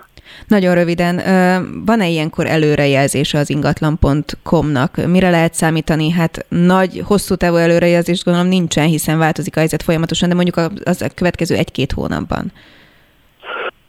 következő egy-két hónap azért lesz nagyon érdekes, mert július-augusztusban mindig elszabadul a pokol, idézőjelbe téve az albérlet piacon, ilyenkor hirdetik ki a felvételi ponthatárokat, és az egyetemisták megrohanják a kiadó lakásokat, ami több szempontból lesz most érdekes. Egyrészt választ kaphatunk arra a kérdésre, hogy mennyire tartós ez az áremelkedés, mert látjuk, hogy a kínálat egy picit szűkült, tehát mintha a tulajdonosok tartalékolnák a kiadó lakásaikat a főszezonra, ami július-augusztusban várható, és a szűkülő kínálat is hozzájárulhat az árak emelkedéséhez, a bérletiek emelkedéséhez. Másrészt pedig ugye az idei szezon az már a klasszikus értelemben vett albérlet szezon lesz, hiszen szeptembertől vélhetőleg személyes jelleggel vesznek részt a diákok a felsőoktatásban, ami miatt óriási keresletre számítunk. Balogh László, az ingatlan.com vezető gazdasági szakértője, nagyon szépen köszönöm, hogy a rendelkezésünkre állt a friss információkkal. Köszönöm szépen. Aktuál. Friss hírek, információk, beszélgetések. A Spirit FM reggeli műsora. Indítsa velünk a napot, hogy képben legyen. A mikrofonnál Vogyerák Anikó. Te Balogh Mázsi Mária, dreamjob.bs alapítója a vendégünk. Szép reggelt kívánok! Jó reggelt kívánok! És ha gondolja, akkor beszélgethetünk a Fudáról, ha már egyébként... Szerintem többet tudok az informatikai bérekről. Hát akkor legyen inkább ez a téma. Szóval nem csak külföldön, de hazánkban is évek óta trend az, hogy a legkeresettebb és a legjobb fizetéssel kecsegtető foglalkozások közül is kiemelkedik az IT, mint szektor és munkakör. Erről fogunk önnel beszélgetni, és egy picit kérem, hogy általánosságban helyezem minket képbe, hiszen hogyha mondjuk külföldi filmeket nézünk, akkor azt tudjuk, hogy aki IT-s, ez mindenhez is ért, és egyébként csilliárdokat keres. Most már ez vonatkozik Magyarországra is? Én mindig úgy szoktam fogalmazni, hogy az IT szakma ez kicsit olyan, mint az orvosok szakmája. Tehát én magam is programozóként kezdtem a pályafutásom, és amikor valaki jön hozzám, hogy javítsam meg a számítógépét, akkor forgatom a szemem, mert ez körülbelül olyan, mint egy fülorgégésznek azt mondani, hogy egy vakbélgyulladást kezeljen. Úgyhogy az IT is nagyon sok szegmensre tagolódik, nagyon sokfajta területe van, nem is tudnám felsorolni, hogy mennyi. Mindenkinek megvan a saját maga specialitása, úgyhogy egy kicsit ilyenkor mindenki furcsán néz arra, aki azt mondja, hogy javítsa meg a számítógépét, mert fogalmam sincs, hogy hogyan kell számítógépet megjavítani. Ellenben megírok egy programot, ami a számítógépen fut. Ezt ugye a tévéseknél is van. Te a tévében dolgozó, figyelj, nem működik a valami, akkor gyere, nézd már meg. Igen, az emberek általánosítanak. És hogy a fizetések, itt is azzal szoktam példálozni, hogy mondjuk, hogyha az életem múlik azon a szoftveren, amit épp használnak a kórházban, vagy hogyha az összes pénzemet egy szoftver kezeli, amivel a bankban dolgoznak, akkor az lehet, hogy minden pénzt megér, hogy valaki azt úgy írja meg, olyan minőségben írja meg, és olyan szaktudással írja meg. Tényleg minden pénzt megértett. A Dreamjobs-nak volt egy felmérése, amiből az derült ki, hogy a tavaly a cégvezetői állásoktól eltekintve egyébként az IT-szektorban keresték a legtöbbet. Valóban? Tavaly átalakult az álláspiac. Ugye mindenhonnan a csapból is az folyik, hogy nagy lett a munkanélküliség, hogy az emberek nehezen találnak a Covid miatt állást. Ez mindenre igaz, kivéve az IT-ra. Mert hogy az történt, hogy egyrészt minden cég, aki talpon maradt, elkezdett szoftvert fejleszteni vadul. Másrészt pedig ahhoz, hogy a home office-ra átálljunk, az informatikai hátteret meg kellett teremteni. És ehhez is IT-sokra, programozókra, rendszergazdákra volt szükség. Másrészt a határok még inkább elmosódtak. Eddig voltak olyan külföldi cégek, akik megkövetelték azért a személyes jelenlétet néha a programozóknak, úgyhogy ahhoz, hogy valaki külföldön dolgozzon, ténylegesen külföldre kellett költözni. De most ez teljes egészében eltűnt, úgyhogy a programozóink egy része, vagy nagy része elkezdett külföldre, külföldi bérért dolgozni, itthonról. Úgyhogy még inkább nehéz lett itthon programozót találni. De azt szoktam mondani, hogy most körülbelül a Covid előtti helyzetnél még rosszabb a helyzet IT szakember terén. Mennyire van csúszás, hogyha valaki ugye most ébred, hogy mondjuk 18 éves gimnazista, érdekel is a terület, nekiállok ezt tanulni, akkor mire ő végez? Addigra még ugyanúgy dübörögni fog az IT szektor? Vagy ez csak egy ilyen hegycsúcs? Ráadásul nem kell megvárni, hogy végezzen. Tehát egy 18 éves gimnazista elkezd programozást tanulni, akár magától, akár szervezett keretek közt, egy-két év múlva ő már akár projekteken dolgozhat. Tehát nem kell megvárni azzal, hogy ő egy egyetemet elvégezzen, hogy tényleges munkatapasztalatra tegyen szert. Nagyon sok lehetőség van arra, hogy akár csak egy-egy feladatra bedolgozzon, akár egyetem mellett, hogyha a diploma fontos számára. Hát fogunk még ezzel foglalkozni sokszor és többet, pláne hogyha ilyen szintű béreket lehet keresni az IT-szektorban. Balogh Mázsi Mária, a Dream Jobs alapítója. Köszönöm szépen, hogy a rendelkezésünkre állt. Köszönöm, viszont hallásra. Aktuál. Friss hírek, információk, beszélgetések. A Spirit FM reggeli műsora. Indítsa velünk a napot, hogy képben legyen. A mikrofonnál Vogyerák Anikó.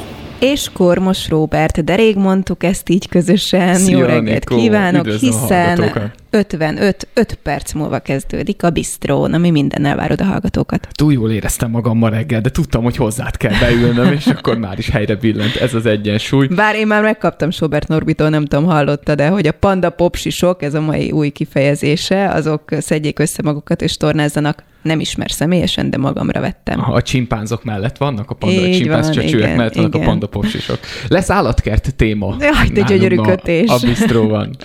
Voltál a Szadai Safari Parkban? Nem is tudsz már menni. Bezárták, és 2021-re nem kaptak engedélyt, hogy újra kinyissanak. Állatkerté kellett volna, hogy váljanak, de megtorpedózták ott Szadán ezt a kezdeményezést. Mi volt a baj, ezt lehet tudni? Voltak nem tisztázott botrányok, 2 elefánt elpusztult, egyik éjszaka illegálisan lettek eltemetve, de az agyarukat sem találták meg. Nem biztos, hogy ez van a háttérben, de ami most fontos az az, hogy több mint 100 állat áll most, és nem tudja, hogy mi van, illetve az állatok nem tudják, hogy mi van, csak azt érzik, hogy majd egyre kevesebb lesz a helyük, mert nem tudják őket hova eltenni. Na, most kérdezzétek meg, hogy hova kerülnek szegények. Megy a kampány nagyon, hogy melyik lesz az a magyar település. Egy tigrist örökbe fogadok. Igen, az nagyon jó lenne otthonra. Aztán mi lesz még? Itt van Peller Károly, színész, operett énekes. Már ha én balra nézek, akkor itt várakozik, hiszen ő lesz az első vendégünk. És a Sisi, Magyar Királyné című operát fogják előadni, és elkezdődtek az online olvasópróbák. Azért sokkal nehezebb lehet online olvasópróbát tartani, mint személyesen. Beszélgetünk erről, és beszélgetünk magáról, az előadásról. És még egyet mondjál mindenképpen. Film. Gotár Péter új alkotása, a 7 kis véletlen most került a mozikban. Ez egy átlagos... Te voltál moziba a Covid helyzet feloldása óta? Nem voltam még. Hú, de fura, mi? De nagyon szeretnék most már elmenni. Van igazolásom. Bajban vannak a mozik, úgyhogy... Úgyhogy elmehetek. Holnap lehet, hogy meg is nézem Péternek az új filmjét. Egy magyar családról szól, átlagos életet élő magyar családról, akinek a hétköznapjait felkavarja egy új ismeretlen hölgy. És az a pikantériája a dolognak, hogy nem a házastársak férfi oldaláról történik meg ez a lelki felkavaródás, hanem bizony a hölgyek bonyolódnak majd lelki kapcsolatban. Na hát akkor ezek, és még nagyon sok minden más a csodálatos Kormos Róberttel. Bisztró, rögtön 2 perc múlva. Én nagyon szépen köszönöm a figyelmüket, az Aktuálnak már a vége, holnap Szőlősi Györgyi várja önöket, a mai szerkesztő Hazafi Zsolt volt, aki pedig a segédszerkesztő, az Tóth Enikő. Köszönjük az ő munkájukat, és legyen nagyon szép napjuk, és vigyázzanak, mert irdatlan ronda idő van, és sok baleset. Viszont hallásra!